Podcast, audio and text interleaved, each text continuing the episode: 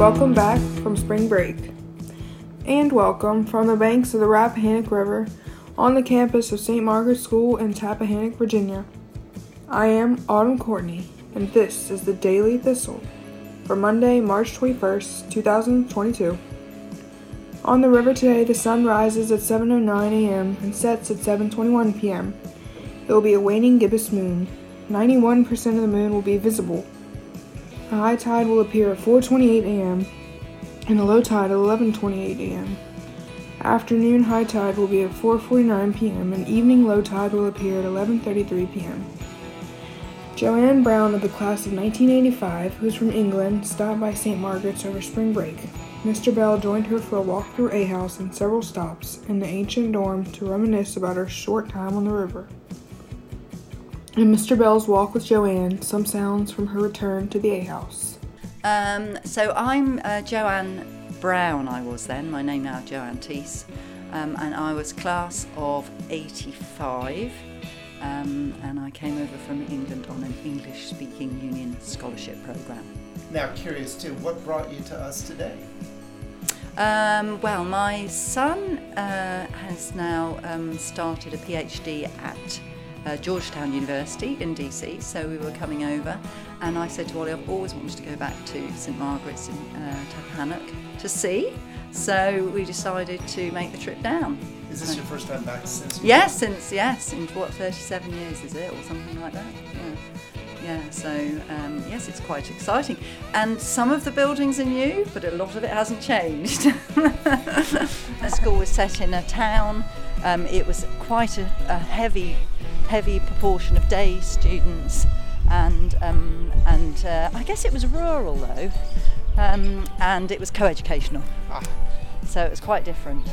um, and so it was a very, um, a sort of a, a, a really a lifting out of my homeland. and I don't know how I expected myself to feel. I just didn't expect to be homesick, Right. which I was terribly homesick.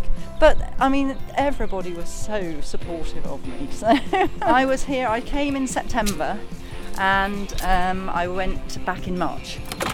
it works. I'm always surprised when it works well. I think I use. Oh, hold a minute. I will follow along. I, I want to hear that. Yes, that's the telephone I used to use. so on a Sunday night, I used to phone home and sob down the phone to England. that was funny. But um, yeah, so that's where I sat. Exactly, exactly. And then um, I don't remember this so much, but we must have had this all as free area. Actually, I do. No, we did. We had ice cream nights. You know, where you used to. Been a television room somewhere where we would all hang out and have, you know.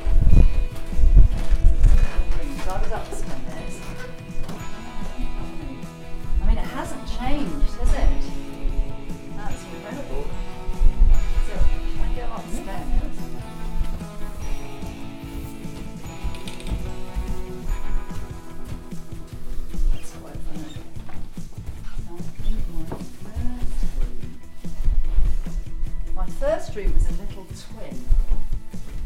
And is there another staircase up? What's in here?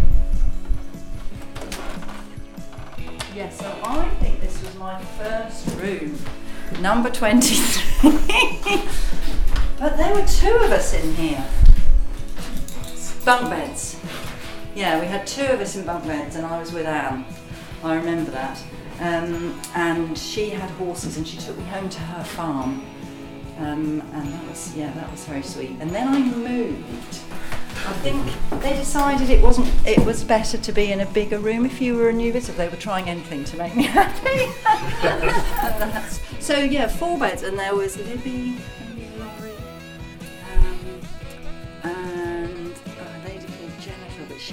she might have been in a different room down there. Um, I mean, I don't remember there being a huge amount of space, but I, that's things have changed, haven't, haven't they? Bunks and the AC. Yeah.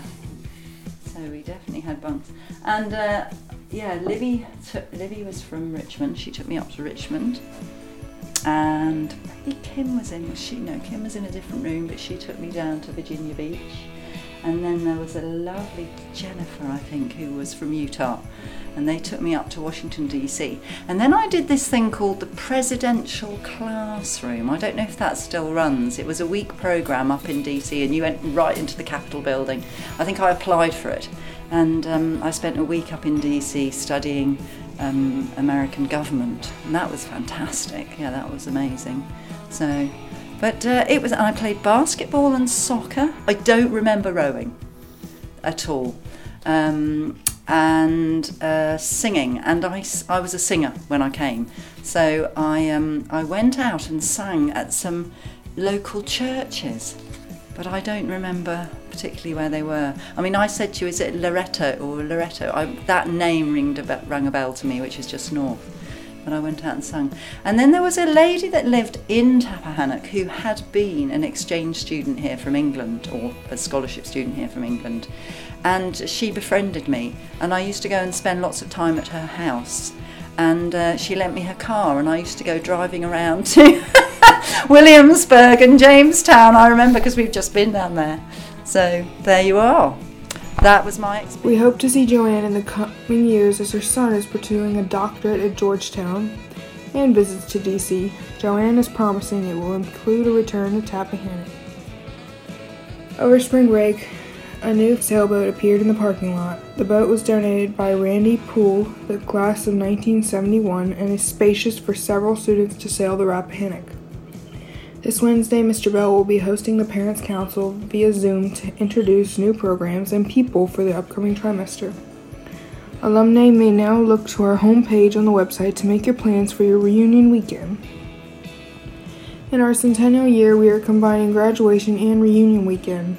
It is the coming together of a sisterhood that extends from alums as far back as 1942 and into a future for some of us that will extend to the 2001 and beyond. Think about it and register today for a remarkable return to the river. Today we begin the final trimester of the school year, and it will also be the final trimester for St. Margaret's as we move to semesters next year. The river is alive with the return osprey as they take on the bald eagles. The annual rite of passage finds several ospreys diving, driving the eagles from the riverfront perches.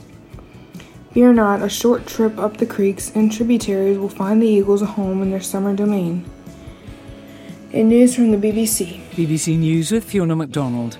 Ukraine has rejected a Russian demand to surrender the besieged southern city of Mariupol hours before a deadline set by Moscow.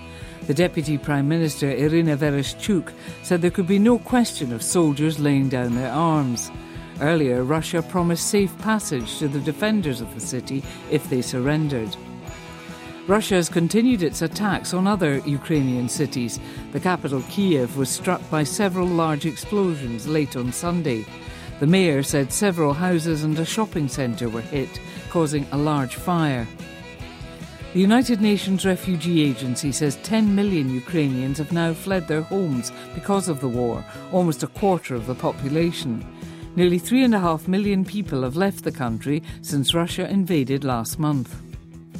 In a video address to the Israeli parliament, Ukraine's President Volodymyr Zelensky has said that Ukraine, like Israel, was facing the threat of utter destruction.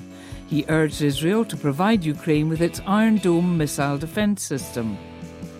More than 60 workers at the decommissioned Chernobyl nuclear plant in Ukraine have been finally able to leave. They've been stuck there since late February when Russian troops seized the facility. 46 employees have volunteered to take their place. And a United Nations delegation is beginning an assessment of the state of the world's largest coral reef off the western coast of Australia. The UN last year recommended the Great Barrier Reef be added to the World Heritage Committee's in danger list because of damage caused by climate change. The Australian government lobbied against it. Today we begin the countdown to our June 4th graduation. Yes, it is 74 days to graduation. Remember, you're listening to the nation's only independent school newsfeed.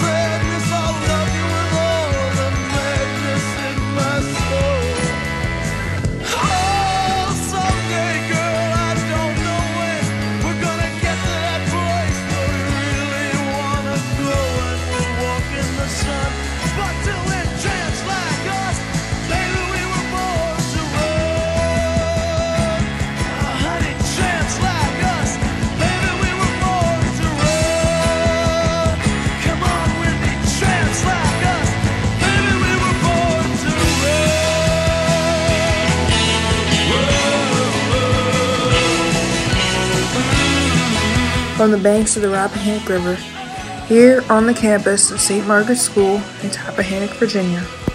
I am Autumn Courtney, and this is your Daily Thistle. As you grow in age, may you grow in grace.